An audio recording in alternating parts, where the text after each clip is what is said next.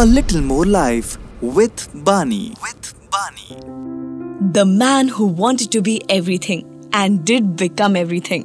Leonardo da Vinci. Leonardo de ser Piero da Vinci was born April 15, 1452. His paintings Last Supper and Mona Lisa are among the most widely popular and influential paintings of Renaissance and to this date. The most interesting thing about him was that he was a polymath someone who mastered many subjects.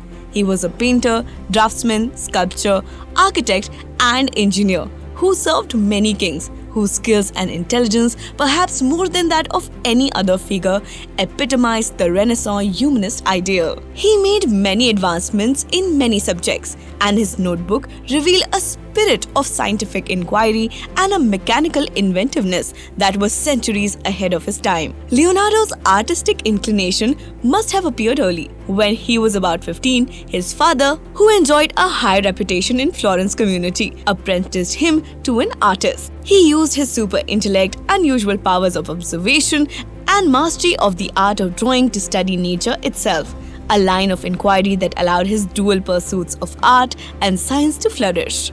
Through his uniqueness and unlimited nature impacting the world centuries to come, Leonardo da Vinci lived a little more life. A little more life with Bani. With Bani.